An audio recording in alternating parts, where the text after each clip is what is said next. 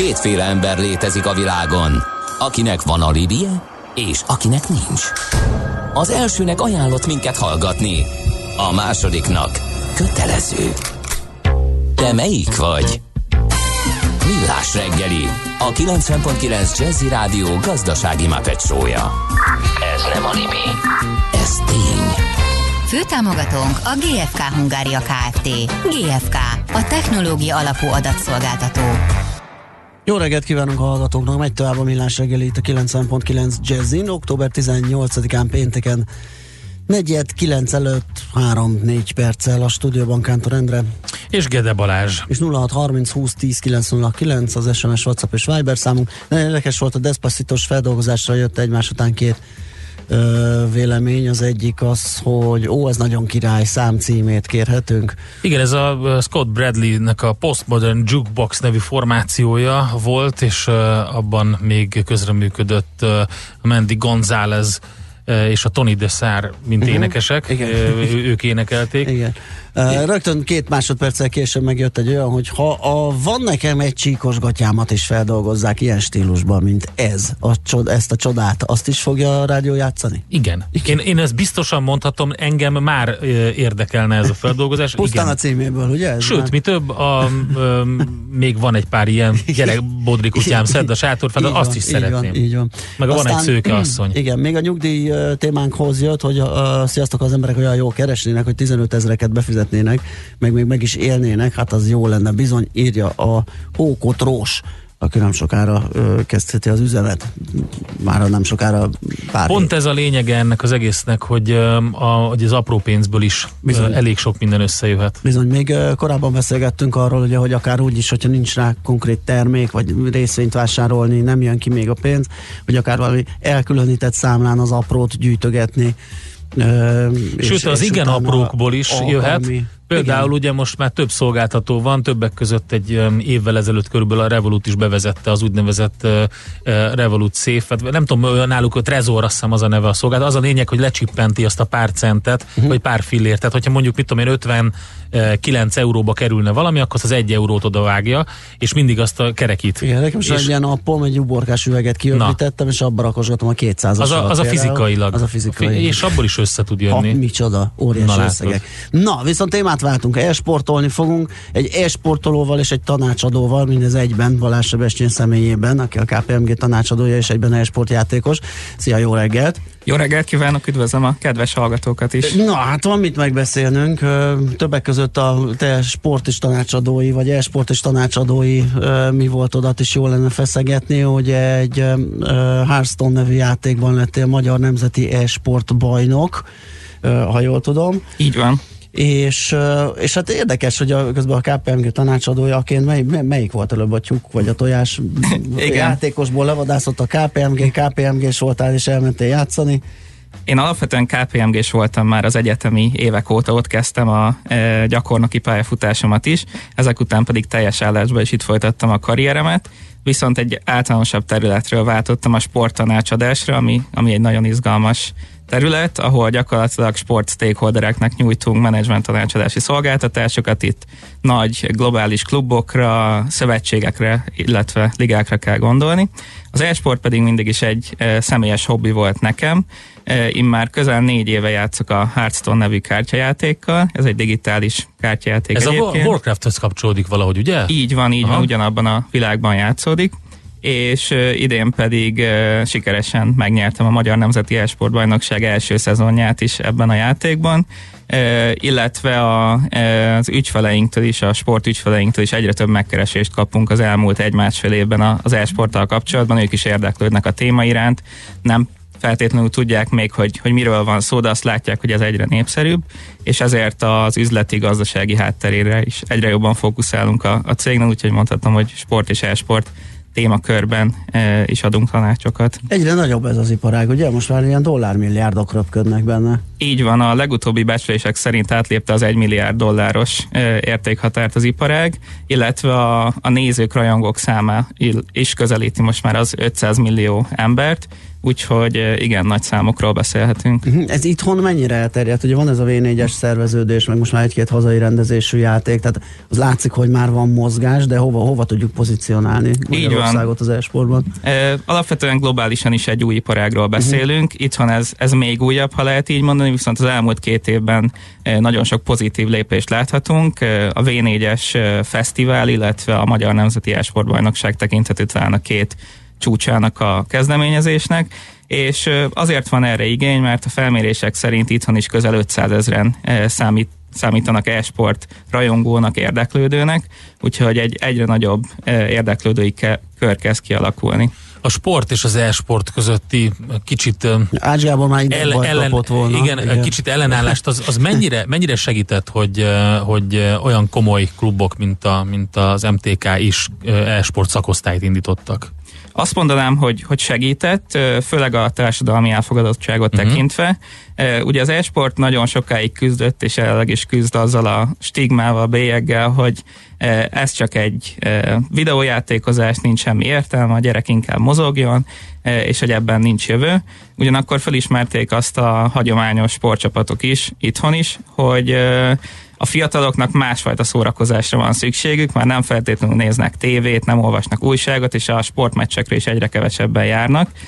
Viszont ezeknek a kluboknak is ugye hosszú távon szükségük van a, a stabil közönségbázisra, ezért elkezdtek nyitni az e-sport felé, és itt egyébként tök jól tud találkozni az is, hogy az e-sport nem csak egy számítógép előtt való ülés, hanem ahhoz, hogy valaki sikeres legyen, ahhoz igenis mentálisan, illetve fizikailag is edzetnek kell lenni, úgyhogy a legfelsőbb profi szinten egyébként a játékosok csak akkor tudnak érvényesülni, hogyha ez megvan, és, és nem csak a e, számítógép előtti játékból áll az edzéstervük, hanem, hanem a fizikai edzés. Igen, tehát akkor mondhatjuk, hogy ha a sakkot és a bridget elfogadtuk Persze. sportnak, akkor az e-sport teljesen Jó, nyilván nehéz, mert ugye ez egy generációs dolog is, Persze. és az egyiknek van egy ilyen, egy ilyen patinája, meg egy ilyen, egy, egy, egy ilyen magas intelligencia párosul hozzá, míg a másiknál ugye egyelőre van egy olyan sztereotípia, hogy ilyen pattanásos srácok nyomkodnak valamit, és akkor így de, de jól el vannak, de igazából semmi komoly. Így van, hát manapság egyébként az a pattanásos e, bélyeg, ez, ez talán annyira már nem igaz, mert hogyha az ember bekapcsol egy bármilyen esport közvetítést, akkor látja, hogy tényleg e, edzettebb játékosok vannak ott a, a legnagyobb versenyeken, e, és ez, ez hatja át a, az egész iparágat, és egyébként itthon is egyre inkább a, a csapatok arra fókuszálnak, hogy, hogy hosszú távon is sikeres lehessen egy játékos, nem csak mondjuk egy-két évig, hanem akár 5-10 évig is egy, egy karrier tudjon ebben megélni. Egyébként pedig, hogyha magát a stratégiát, a taktikát és az összes többit nézzük, akkor elég csak úgy közelíteni szerintem, hogyha megnézzük, hogy például a, a FIFA-nak és a különböző ilyen sportjátékoknak mekkora tábora van, akik kimondottan menedzser szinten játszanak vele, beszélgettem például olyanokkal, akik gyakorlatilag úgy kenik vágják a, az egész foci világot, mint hogyha sport közvetítő szakkommentátorok Persze. lennének, annyira ismerik az összes játékos erejét, meg mindent kimondottan csak a játékból. Tehát, és ők ugye összeállítgatnak csapatokat saját szóval ez egy nagyon érdekes dolog, amit így nem lehet felületesen De megítélni. is ugye egy ilyen logikai ö, játék leginkább, tehát ilyen, ilyen é, ész játék, erre mondta a nagyobbik fiam, hogy ezt még én is tudnám játszani, ugye, mert a, Valamit, hogy te. A, én, igen, mert a lövöldözősökben elkönyvelt ágyútölteléknek, tehát az arra alkalmatlan vagyok, de, de ez még akár nekem is menne. Így van, tehát itt, itt például nem beszéltünk korhatáról sem, uh-huh. e, még a legnagyobb versenyeken is, is vannak e, akár 40 év fölötti játékosok is, stratégiai érzékre van szükség, logikára, taktikára, jó memóriára, uh-huh. illetve ezeknek a kombinációjára. Tehát ez, ez a konkrét játék nem feleltethető, nem feleltethető meg a sokat kattintgatós verziókkal, fogalmazzunk így, úgyhogy nem minden esporthoz van szükség, például különösen fejlett reflexekre, ugyanúgy, ahogy a sportokban itt is mindenki meg tudja találni azt, amelyik a legközelebb áll hozzá. Abszolút friss hír, most írja a hallgató, hogy LOL-ban, ugye ez a League of Legend, tegnap Vizi Csacsi, magyar játékos a csapatával 8 közé jutott a VB-n. Úgyhogy gratulálunk nekik, és nem tudom, Vizi Csacsival vagy beszéltünk egy alkalommal. Va, igen. Ugye, valami volt, vagy, vagy, vagy beszéltünk róla, nem ismeretlen a hallgatók számára. Aztán Viktor hallgató, hát ez, igen, jó reggel, számítógépen focit játszani az e-sport, akkor Doomot játszani egy gyilkosság, mondjátok el a véleményetek. Tehát ez nem a játék fajtája adja ennek igen. a sport mi voltál. Igen, illetve azt, azt szeretném kihangsúlyozni, hogy hogy nem attól lesz e-sport az e-sport, hogy sportjátékokkal játszanak a játékosok. Tehát, Ez hogy egy... a focit a monitorra visszük, és nem a gyepen szaladunk. Így van, így uh-huh. van, pontosan. Tehát e, csak akkor beszéltünk e-sportról, hogyha egy kompetitív, versenyszerű uh-huh. közegben történik mindez, tehát az otthoni videójátékozás az, az ugyanúgy, ahogy az amatőr sport sem feleltethető meg az élsporttal, két teljesen különböző műfajról beszélünk, gyakorlatilag ugyanez a viszony áll fönt a videójátékozás és az e-sport között is. Aha, világos. Azt írja egy másik hallgató, hogy tiz, kb. 15 éve is volt már Magyarországon ilyen, Age of Empires bajnokságban voltam szervező, mármint ő, aki írja. A bajnok Dél-Koreába utazhatott, és a Samsung volt annak a, a szponzora. Uh, úgyhogy már akkor így csírájában megjelenhetett ez a dolog. Azt mondom, zenéljünk egyet, és utána folytassuk. Balázs Sebestyén a vendégünk, a KPMG tanácsadója, aki egyben e-sport játékos, és nem is akármilyen. Uh, úgyhogy az, uh, ezzel a témával megyünk tovább a zene után.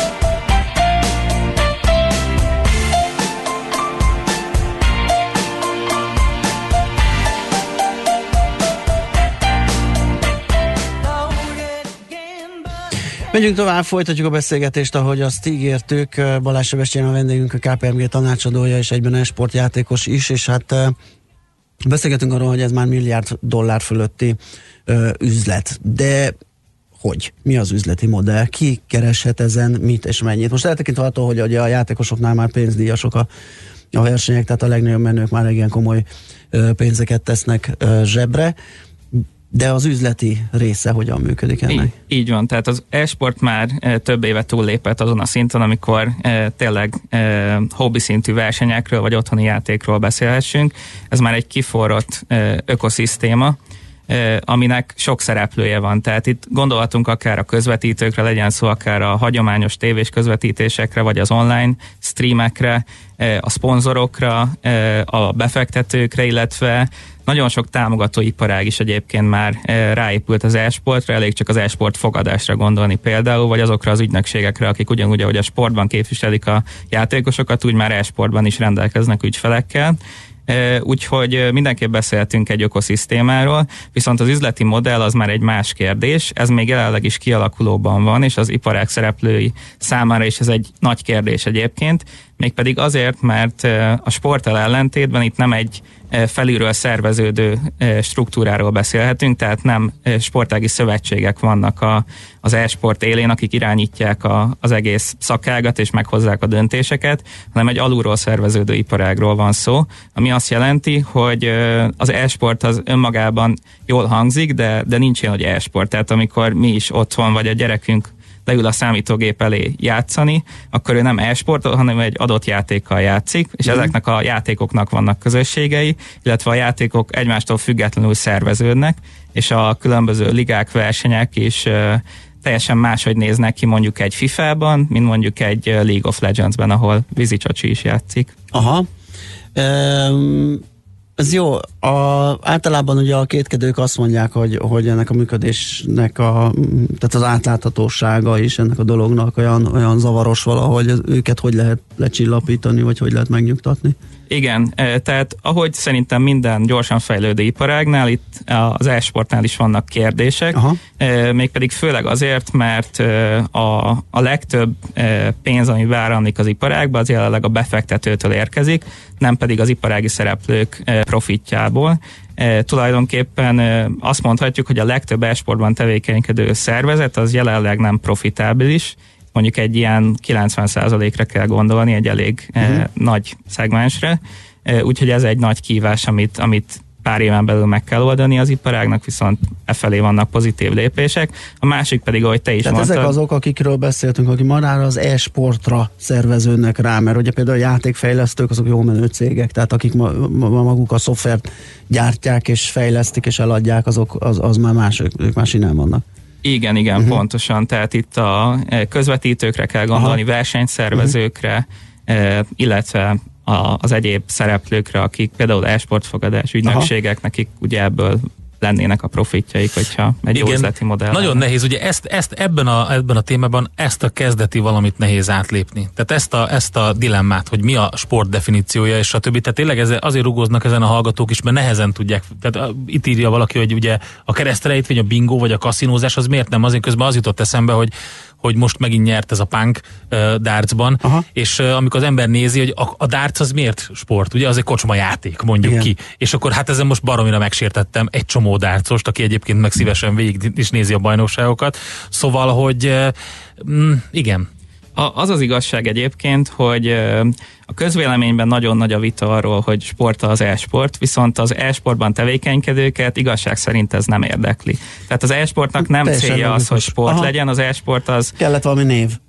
Így van, ezt nem az e-sportban lévők Igen. találták ki, hanem valaki kívülről, és az e-sport az ki szeretné elégíteni a, azokat a nézőket, akik érdeklődnek ez iránt, ezek főleg fiatalok, viszont egyáltalán nem célja sportnak lenni. Tehát amikor például arról van szó, hogy az olimpiára bekerüljen az e-sport, akkor az, az nem egy lobby tevékenység az e-sport részéről, ott inkább az olimpia az, aki szeretné behúzni ezt a fogyasztói szegmens, ezeket a fiatalokat. Neki is kell a néző, kell a hogy ugye, és, és, és, szerintem akkor egy picit közelebb tudunk jutni, hogy a sportot ketté bontjuk, ugye, hogy egyszerre ez egy cirkusz, tehát egy látványosság, ami kell, hogy, hogy oda tudjuk hát adni. Igen, a Forma egy ugye sport ugye? Ez? Azért mondom, és van, van a teljesítmény mögötte, amit a csapatok, az egyén, vagy az akárki csinál. Ami vagy lehet, a rúttánc, ugye? Lehet, Bocsánat, hogy így ilyen példákat hát, hozok. Igen, igen. Sajnos igen. ez is így, ezen is el kell gondolkodni. Igen, hát ezek jönnek. Jó, de az IPA, a, tehát a üzleti hátterét nézzük, és az nagyon érdekes mondat volt, amit mondtál, nem akarjuk belét folytani a szót, hogy, hogy tehát a másik oldalról jön a megkeresés, ugye? Így van, pontosan. Tehát, hogy a, az e-sportnak megvan az a stabil bázis, amivel működni tud. Erre ki kell építeni egy olyan üzleti modellt, ami tényleg pénzt is hoz viszont erre van, van tér. Tehát vannak még olyan lehetőségek, amiket nem használtak ki a benne szereplők. Például az e-sport egyik nagy előnye jelenleg az, hogy teljesen ingyenes. Tehát akár, akárhol is legyünk, akár egy mobil eszközről is letöltünk egy applikációt, és nézni tudjuk a legnagyobb versenyeket. Hogyha ezt összehasonlítjuk a sporttal, ahol tényleg most már e, forint tízezreket kell kifizetni ahhoz, hogy minden egyes nagy ligát mondjuk követni tudjunk, meg kell venni a külföldi előfizetéseket is, az e-sportban ez még nem jellemző. Tehát itt például van egy olyan növekedési dimenzió, ami, amit a sportok már kiaknáztak. Ugye a, a sport üzletben, a, főleg, hogyha mondjuk a legnagyobb ligákra gondolunk, Premier League, La Liga, akkor az ő bevételeik nagy része az a közvetítési jogokból származik, az egy igen nagy szelet a tortából. Az esportban ez még egy sokkal kisebb szelet, viszont folyamatosan növekszik, és növekedni is fog a következő években. Azt ne felejtsük el, hogy van egy csomó játék, ahol ugye előre lehet tetszeni, szert tenni akkor, hogyha megvásárolunk bizonyos képességeket, fegyvert, mit tudom én, autót, stb. Szóval ugye vannak ezek az olyan pay-to-win játékosok, hogy amikor ö, valamilyen bajnokság van, akkor ezek ilyen ugye rendezett keretek között van, meg vannak határozva a szabályok. Így van, teljes mértékben. E, ugyanúgy e, hosszú szabálykönyvek vonatkoznak az összes ilyen szervezett versenyre, már itthon Magyarországon is, és itt nem csak a játékon belüli környezetre kell gondolni, hanem az azon kívülire, tehát viselkedési szabályok vannak, etikai szabályok, amiket be kell tartani a játékosoknak, úgyhogy teljesen le van szabályozva a teljes versenykörnyezet, és, és ott nem az dönt, hogy ki fizet többet, hanem ott tényleg a játékosoknak a képességei. Ugye pont ebből volt most balhé a Hearthstone-nál, ugye a, a Blizzard letiltott játékost, aki a hongkongi tüntetőkkel szimpatizálva fölvett egy maszkot, viszont a saját szabályzatában az van, hogy a játékosok maszkban nem játszhatnak. Ebből, ebből lett egy balhé, egy bannolás, utána ebből lett egy nagy cirkusz, hogy miért bántják azt a játékos, és ez így futó tűzként így most csinált egy kis rumlit a játékgyártójának, a Blizzardnak. Igen, itt az e-sport szemszögéből ez azért érdekes téma, mert azt láthatjuk, hogy beágyazódott már a popkultúrába is. Aha. Ugyanúgy, ahogy az NBA-nek is például Aha. volt ebből problémája, úgy most már egy ilyen e-sport hír, és el tud terjedni az egész világba, és befolyásolni tudja például a játékosoknak a tízezreit, százezreit, ami pár éve még biztos, hogy nem volt elképzelhető. Igen. Na hát ilyen definíciót biztos nem hallottál uh, még, gondolom. Azt mondja, nekem mindig az az érzésem, hogy az e-sport egy alt-right bunkó gyerekkeltető, uh, egy kultúra és valódi intellektuális nélküli réteg, akik szó nélkül mind az erős ember politikára szavaznak, de lehet, hogy tévedek, legalábbis hát, remélem. Ez így elég erős szerintem. erre tudsz valami bármit is. Igen, szerintem az fontos látni, hogy az e-sportnak pont az a célja, hogy ne ne értelmetlen videójátékozás legyen, hanem hogyha valaki tehetséges, uh-huh. valakinek tényleg a játékát mások nézik, ezért mondjuk pénzt adnak ki, vagy időt szánnak rá, akkor abból az adott egyén az, az profitálja, mind személyesen, mind szakmailag. És a, a szakmai részére itt akár a karrierre lehet gondolni, a, arra, hogy ebből pénzt keressen, de személyesen is nagyon fontos az, hogy az e-sport nem azt szeretné üzenni, hogy, hogy üljünk a gép előtt játszunk, uh-huh. hanem azt, hogyha ezt csináljuk, ténylegesen ezzel foglalkozunk, akkor ez egyáltalán nem elég ahhoz, hogy sikeresek legyünk, és ez már nagyon sok esetben bebizonyosodott, hogy ö, szükség van tényleg arra a fizikális, mentális felkészültségre, ami, ami gyakorlatilag minden szakmához szükséges, ráadásul itt sokkal nagyobb a nyomás, mert tényleg százezrek nézik ezeket a versenyeket, eseményeket, itthon is ezrek, ott azért nem olyan egyszerű játszani, mint otthon a, az a négy fal kényelmében. Én, én végigkövettem élőben egy pár ilyet, de mármint úgy, hogy ott játszottak a helyszínen, és láttam azt, hogy az, az, az teljesen más, hogy megy. Közben ennek a, az SMS írónak azt szeretném mondani, ez olyan, mint hogy azt mondanánk, hogy a kosárlabda egy ilyen, egy ilyen fé, féregkeltető. Tehát, hogy ugye kiveszünk ilyet, most, hogy azt mondjuk, hogy a kosárlabdában olyan emberek születnek, mint Dennis Rodman. Tehát úgy, akinek az a becenelve, hogy féregbe, hogy hogy néz ki egyébként. Igen, de lehet ennek Úgy, az üzenetnek az alapja, hogy, hogy ugye, tehát multi, sok szereplős játékos. Az azt jelenti, hogy sok országból is jön. A hangulat időnként felfokozott játék közben, és most nem a versenyhelyzetet mondom, hanem amikor csak a csapatok egymás között, és bizony ott elcsattan azért a a, a chat üzenetben egy-két olyan megjegyzés. Hát miért fociban mi csattan el, mikor uh, összeverekednek a pályán, meg egymásnak mit mondanak? Jó, tehát... de itt egymás, tehát ilyen, ilyen nemzeti szitkolózás, tehát kicsit ilyen, ilyen, ilyen fai nemzeti... És a török csapatnak a, a, a, a tehát ne haragudj, de minden egyes területen elő lehet ilyet venni, ki lehet így húzni, és akkor azt mondani, Persze, hogy... persze, ez kétségtelen. De azért gondolom ez egy létező jelenség. Igen, pontosan. Tehát, hogy a nem profi körökben a játékosok nem mindig tartják be ezeket a viselkedési uh-huh. szabályokat, viszont hogyha ha valaki mondjuk eljön egy versenyre, akár egy amatőr versenyre, ott már ezeket be kell tartani, és változik a közösség is. Tehát még az online térben mindenki jobban elengedi magát, teljesen ismeretlenül igen, vagyunk, igen, igen. addig itt az esportban már élő közösségekről van szó, és élőben személyesen az én tapasztalatom szerint mindenki azért sokkal kedvesebb. Világos. Egy utolsóval fejezzük be, mert közben lejárt az időnk, azt kérdezi, Doki, jó reggelt, kidönti el, hogy melyik játékból lesz e-sport, mi a folyamata egy versenynek? Hát ezt így nehéz így dióhéjban, de azért próbálkozzunk. Ez egy nagyon jó kérdés, senki nem dönti el, tehát nincsenek szövetségek, akik azt mondanák, hogy ez egy e-sport, ezt a közönség dönti el, maguk a játékosok, illetve a nézők. Tehát amikor egy játék fejlesztő kihoz egy játékot, akkor lehetnek olyan célja, hogy ebből e-sport legyen, viszont ez, ez nem így van előre determinálva, hanem hiába szánsz mondjuk egy játékot az e-sport piacra, abból nem biztos, hogy az lesz. Volt már bőven olyan példa, én is találkoztam olyan játékkal, amit beharangoztak, azt mondták, hogy ebből egy nagy e-sport lesz, és hatalmas bukta lett a vége. Illetve a másik oldalról az ellenkezője is igaz. Például, hogyha a Fortnite-ot veszik, talán az uh-huh. a mhm. legjobb példa, Azt a játékot nem e-sportnak szánták a kiadók, és még most se annak szánják, viszont felismerték azt a lehetőséget, hogy az e-sportra is van potenciál, a játékon belül lehet versenyezni is, nem csak szórakozni, úgyhogy ez, ez teljesen véletlenszerű. Nyilván vannak olyan fejlesztői elemek, amiket bele lehet rakni a játékban, nézhető legyen, könnyen érthető, ezek által könnyebben lesz e-sport, viszont ez sem garantálja a sikert. Hát folytathatnánk még. Köszönjük szépen, nagyon izgalmas beszélgetés volt. Balázs Sebestyén volt itt velünk a stúdióban a KPMG. pótló. Elkezdtünk már mi is mozogni Igen. ezen a téren, de, de szerintem még mindig keveset, úgyhogy jó, hogy beszélgettünk erről. Köszönjük szépen, hogy ellátogattál hozzánk. Köszönöm szépen. Megyünk tovább Svitand rövid híreivel, aztán folytatjuk.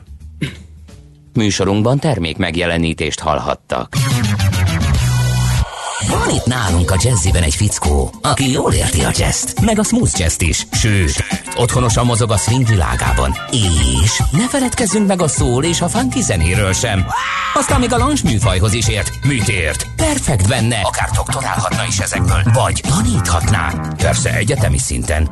Na, a jó hír az, hogy tanítja. Minden vasárnap délelőtt két órán keresztül elénk hozza a világ legjobb muzsikusait, a legkülönlegesebb felvételeit és a legexkluzívabb információit.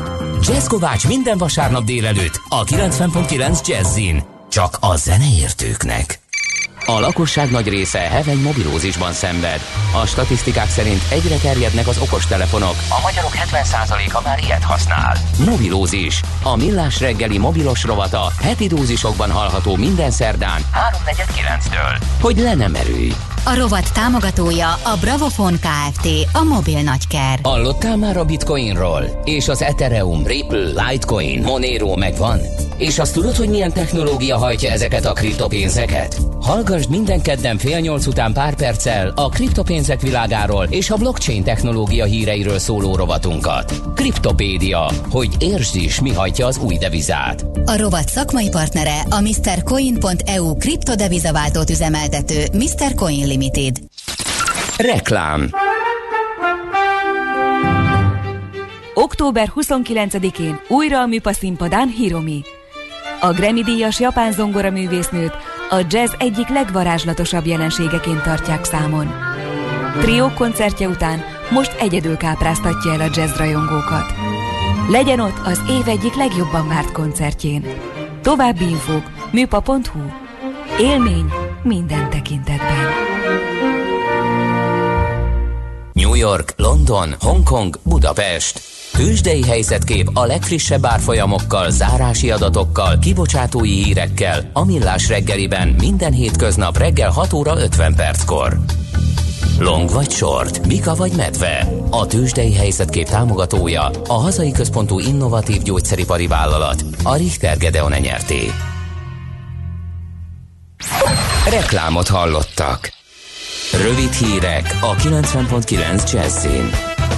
Három budapesti kerületben is megtámadták az önkormányzati választások végeredményét. Józsefvárosban, Ferencvárosban is Budabárban, de erről hivatalos értesítést egyik polgármester sem kapott tegnap estig. Piko András, a Józsefvárosi győztes szerint a Fidesz így késlelteti, hogy megalakuljon az új fővárosi közgyűlés. Műtét közben rosszul lett egy orvos a Semmelweis Egyetemen, miután leszerelték a mobil klímát, tudta meg a magyar hang.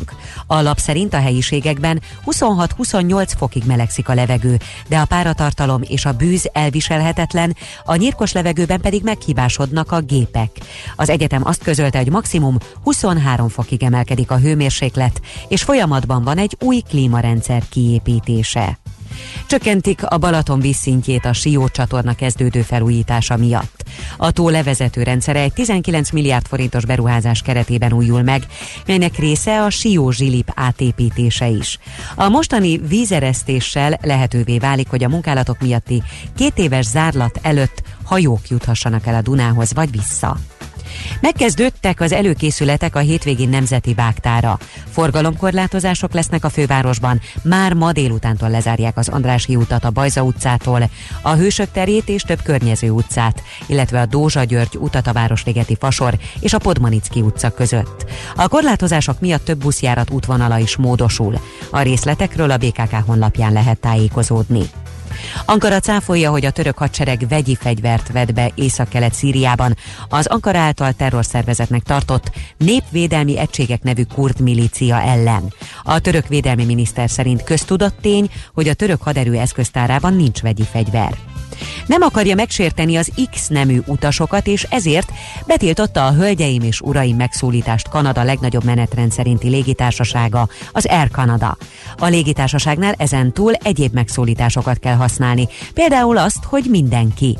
Egy kanadai napilap által megkérdezett dolgozó szerint a személyzetnek időre lesz szüksége az új megszólítás megszokásához. Van, akiknek nem tetszik a változás, mások viszont úgy vélik, hogy a 21. században bárkinek jogában áll, akár X neműnek vallani magát. És végül az időjárásról. Folytatódik ma is a kellemes, enyhe őszi idő, sok napsütésre készülhetünk. Esni nem fog, napközben pedig 19 és 26 Celsius fok között alakul a hőmérséklet. A hírszerkesztő Csmittandit hallották friss hírek legközelebb, fél óra múlva.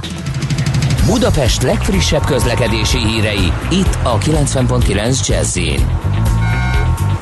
a fővárosban baleset történt a Budaörsi úton befelé a Sasadi út közelében. Balesetnél helyszínelnek az Ülői úton kifelé az Ecseri út után a belső sávban, és Kőbányán a Vaspálya utcában is a Kőér utcánál. A Robert Károly körúton a Lehel utca előtt az Árpád híd felé tart a műszaki mentés. Csak két sáv járható, torlódásra számítsanak. Az M3-as autópálya bevezető szakaszánál az M0-ás autóúttól arra szólnak a járművek. Zsúfoltság van a Rákóczi úton a Barostértől és a Kiskörúton az Asztória felé, az Erzsébet hídon Pestre, a Szerémi út Rákóczi híd útvonalon a Kondorosi úttól, a Budai alsórakparton a Margit hídtól dél felé és a Petőfi hídnál északi irányban, és a Pesti alsórakparton a Lánchíd felé közeledve. Arra szólnak a járművek a Pesti úton és a Jászberényi úton befelé szakaszonként, a Soroksári úton befelé az Illatos úttól és a Haraszti úton is a Grassalkovics út előtt. Ezen a hétvégén a Kossuth Lajos utcában, a Szemelweis utca és a Városház utca között irányonként csak egy sáv járható távhővezetéképítés miatt. Kardos Zoltán, BKK Info. A hírek után már is folytatódik a millás reggeli. Itt a 90.9 jazz Következő műsorunkban termék megjelenítést hallhatnak. Aranyköpés a millás reggeliben. Mindenre van egy idézetünk. Ez megspórolja az eredeti gondolatokat. De nem mind arany, ami fényli. Lehet kedvező körülmények közt gyémánt is. Jean-Claude Van Damme, mai egyik születésnaposunk, 1960-ban Spárga pápa. Született, spárga pápa, tényleg. um, egy, 59 éves. 59 éves, ezen eltöröttem én is, igen. Most fotózott magáról egy olyat, mm-hmm. hogy beállt egy olyan pózba, mint a kickbox, nem tudom, valamelyik, valamelyik filmben uh-huh. volt egy ilyen, és most szelfizett egy olyat, hogy még mindig tartja magát. Hát egy ugye egy kicsit pergamenesebb a bőre, de alapvetően 59 éves korában is nagyon jó hát bőrben. én úgy kinézni, nem fogok. Tehát Spárgát még mindig látom. úgy tud. Igen, mert hogy azt sose tudtam, tehát ez már is egy kizárók. Na, de nézzük, hogy mit mondott egy alkalommal. Szeretem a kihívásokat, ha nincs semmi kihívás az életedben, és azt tehetsz, amit csak akarsz, akkor valószínűleg eljött a távozás ideje. Aranyköpés hangzott el a millás reggeliben. Ne feledd, tanulni ezüst, megjegyezni arany. Az erős koncentrációnak sokszor az a következménye, hogy az ember könnyen elfelejti a már befejezett dolgokat. Millás reggeli. Csak egy fél szó még az üzenetfalról, uh, izgul nagyon a hallgató, hogy nem hallja az ács hangját, ugye nem marad el a fapados, nem. Ilyenkor ugye telefonon felhívjuk, és, és akkor beszélgetünk vele, tehát fapados rovat nem maradhat el, egész egyszerűen. Na, kicsit startupozunk, mert az OTP is meghirdetett egy startup programot, amire még lehet is jelentkezni, hát hogy ez majd mi lesz, mi a cél ezzel, kik jelentkezhetnek, milyen területeken kéne valamit alkotni, azt Fischer Andrással beszéljük meg az OTP Bank retail innovációs főosztály főosztályvezetőjével, ez az, ez az osztály, az OTP Lab, ugye? Jó reggelt kívánunk! Jó reggelt, igen, jól mondod. Itt, itt, itt születnek az okosságok, itt, itt találjátok ki, hogy, hogy mit? Uh, annyival egészítenünk, hogy itt is, meg egyébként még nagyon sok helyen a bankban. Aha. Na, elindítottátok ezt a programot, enne, ezzel mi a cél? Ez a startup program, ez, ez, ez hogy fog kinézni, mi ennek a lényege? A lényege az az, hogy olyan partnereket keresünk, akikkel adott esetben hosszú távon tudunk majd együttműködni, uh-huh. és az igazsághoz hozzátartozik, hogy ez most már a harmadik programunk, úgyhogy uh-huh az előző évek tanulságait mindig beépítjük az új programba, úgyhogy mindig ezzel egy kicsit alakítjuk a programnak a tematikáját is. Mi a fő különbség? Finanszírozás területén van-e különbség a mostani programban? Pont a finanszírozásban szerintem nincs jelentős különbség, ezt mindig elmondjuk, hogy, hogy ez egy úgynevezett equity free program, program, tehát hogy mi nem követeljük meg azt a cégektől, hogy, hogy egy tulajdonrészt ö, ö, eladjanak nekünk, úgyhogy egy ilyen teljesen szabad módon megyünk bele mind a ketten ebbe a kapcsolatba. Aztán menet közben meglátjuk, hogyha nagyon jó az együttműködés, nagy fantáziát látunk a cégben, akkor, akkor van egy, egy kockázati tőke alapunk, úgyhogy a, a lehetőség és a tőke az megvan rá, hogy, uh-huh. hogy be is fektessünk, de ez, ez egy opcionális dolog. Azt mondja, ez a harmadik, az első kettő olyan szempontból mennyire lett sikeres, hogy mennyire épültek ki ilyen partnerségek, mennyire sikerült rátalálni olyan csapatokra, olyan ötletekre, amelyek esetleg még mindig működnek, vagy már nem tudjuk, de valahol a háttérben a, a bankcsoport része. Uh-huh. Igen, egyébként ezt nagyon jó, hogy mondod, mert nem mindig ö, olyan innovációk kerülnek Aha. be, amik feltétlenül az ügyfél lát, hanem van, ami a, a cégnek a belső hatékonyságát segíti.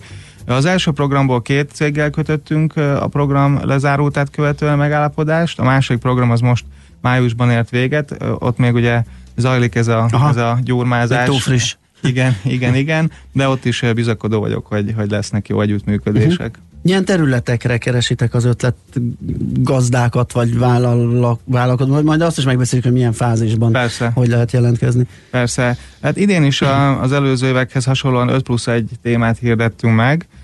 Egyrészt keresünk adatelemzési megoldásokat, másrészt az ügyfél élménnyel, az ügyfél kiszolgálással kapcsolatos cégeket, illetve hát a korábban említett belső hatékonysággal kapcsolatos technológiai vagy egyéb megoldásokat, tényleg termékfókuszú innovációk, és hát ha konkrétan egy-egy banki termékhez kapcsolódó jó ötlet vagy termék van, akkor arra is nagyon kíváncsiak vagyunk. Illetve hát a vállalati bankolás, mint, mint szintén egy ilyen nagyobb uh-huh. téma, ami most idén megkiretésre került. Ezeket egyébként alábontottuk, tehát még ennél egy fokkal specifikusabb témáink vannak, de hát ezeket szeretjük így összegyúrni öt fő témába. És akkor a plusz egy, amit említettem, hát ez, a, ez az angol, ez a surprise us, tehát lep meg minket, ez minden egyéb, ami, ami nem illik az előző ötbe, de mégis valamilyen olyan újszerű vagy disruptív megoldás, ami miatt azt gondolja a startup vállalkozó, hogy már pedig ő ő szerint egy jó partnere lenne. Ami a bankoláshoz kapcsolódik, igen, tehát ne úgy legyen meglepetés, hogy köszönöm viszonyban sincs a...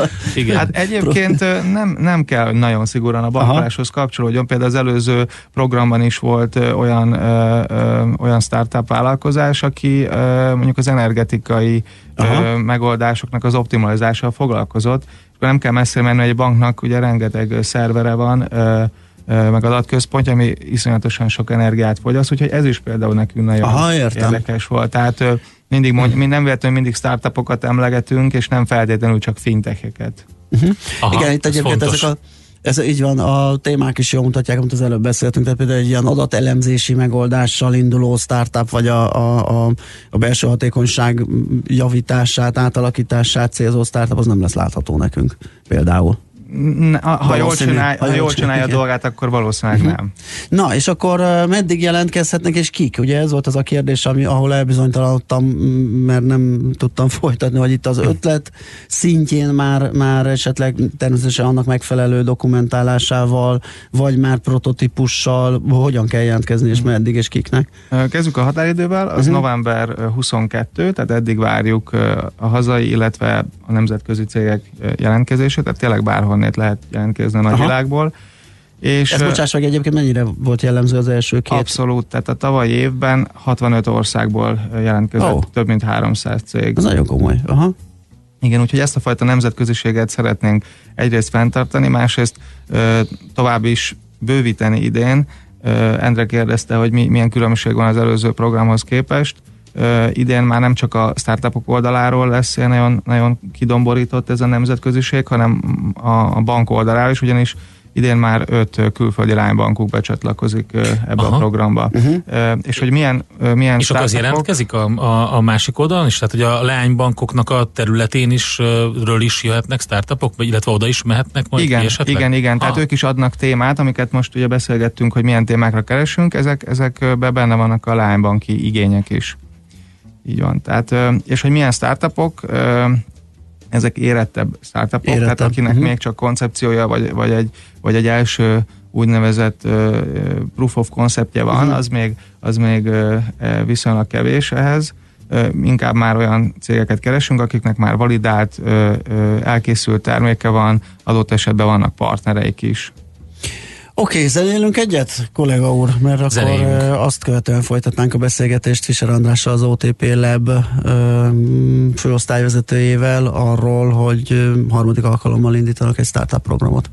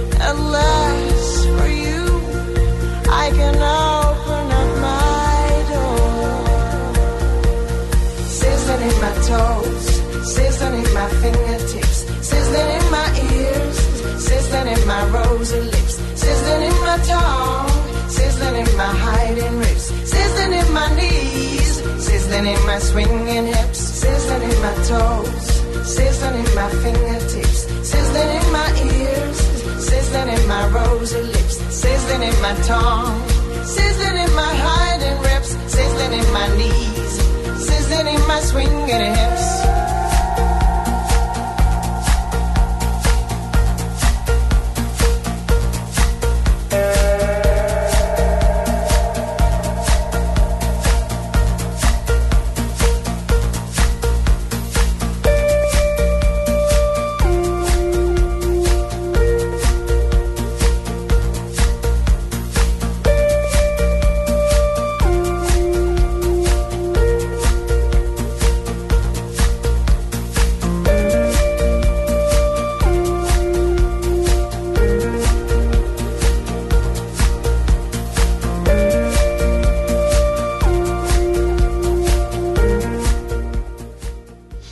Nos, menjünk tovább akkor a témánkkal, ahogy azt uh, megígértük. Fischer András a vendégünk az OTP Lab-től, és uh, egy új, imáron harmadik startup uh, programot hirdetett meg az OTP Bank, és erről beszélgettünk. Ugye azt tisztáztuk november 22 a jelentkezési határidő, azt is elmondtuk, hogy egy érettebb fázisban lévő startupokat kerestek, viszont mi történik november 22-e után? Tehát azt a folyamatot nézzük meg, hogy hogyan tudtok a hónuk alá nyúlni, hogyan tudtok segíteni, mi az a, az a, az a menet, az a, az a folyamat, amiben részt vesznek a jelentkezők, illetve a kiválasztási folyamat is izgalmas, hogy hogyan kerülnek be ebbe a rendszerbe.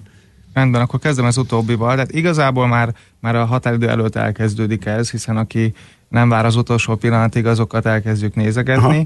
Egy három lépcsős folyamat, először egy online űrlapot kell kitölteni, aztán az ígéretes cégekkel videóinterjút szervezünk, összekötve a megfelelő szakterületekkel őket, és akik még ezek után is azt gondoljuk, hogy, hogy, hogy relevánsak lehetnek, azokat elhívjuk Budapestre egy ilyen kétnapos ismerkedésre, ez egy úgynevezett bootcamp, és két nap alatt egy nagyon intenzív workshopos, beszélgetős program során döntjük el, hogy, hogy ki lesz mondjuk az ott jelenlében nagyjából 30 cégből az az 5-10, akivel szeretnénk utána egy, egy, ilyen, egy ilyen közös tesztprojektet végrehajtani. Uh-huh.